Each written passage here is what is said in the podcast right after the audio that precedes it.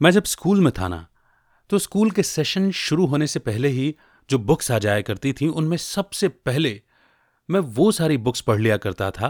Text books की बात कर रहा हूँ, जैसे हिंदी की बुक हुई या इंग्लिश की बुक हुई, जिनमें स्टोरीज रहा करती थी। स्टोरीज से इतना ज़्यादा लगाव था और हर स्टोरी का एक मैसेज फिर मैं अपनी नोटबुक में लिख लिया करता था कि मैंने इस स्टोरी से ये लेसन लिया। स्टोरीज मुझे लगता है कि केवल मेरी ही नहीं है। हम सबकी लाइफ का इंटीग्रल पार्ट हैं। छोटी कहानी, बड़ी सीख। इसी ऑब्जेक्टिव से मैं शुरू करने वाला हूँ। कहानियों से मेरा प्यार, शायद उसी ने मुझे स्टोरी नरेटर या स्टोरी टेलर बना दिया।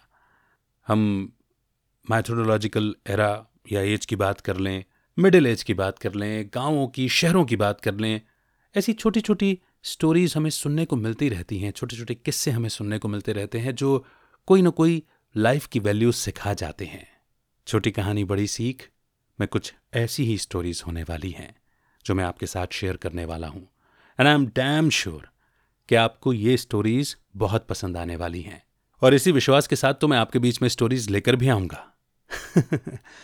नमस्कार, मेरा नाम है अमित, कहानियों को आवाज़ देता हूँ।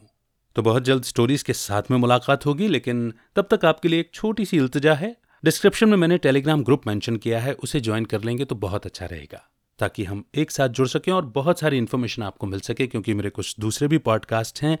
उन पे भी कुछ स्टोरीज या कुछ इंटरव्यूज़ वगैरह मैं अपलोड करता रहता हूँ। उनके बारे में भी आपको मालूम चलेगा।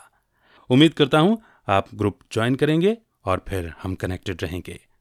स्टोरीज के साथ जल्द हाजिर होता हूँ। तब तक के लिए take care keep smiling keep rising and keep shining Amit का नमस्कार। जय हिंद, जय भारत।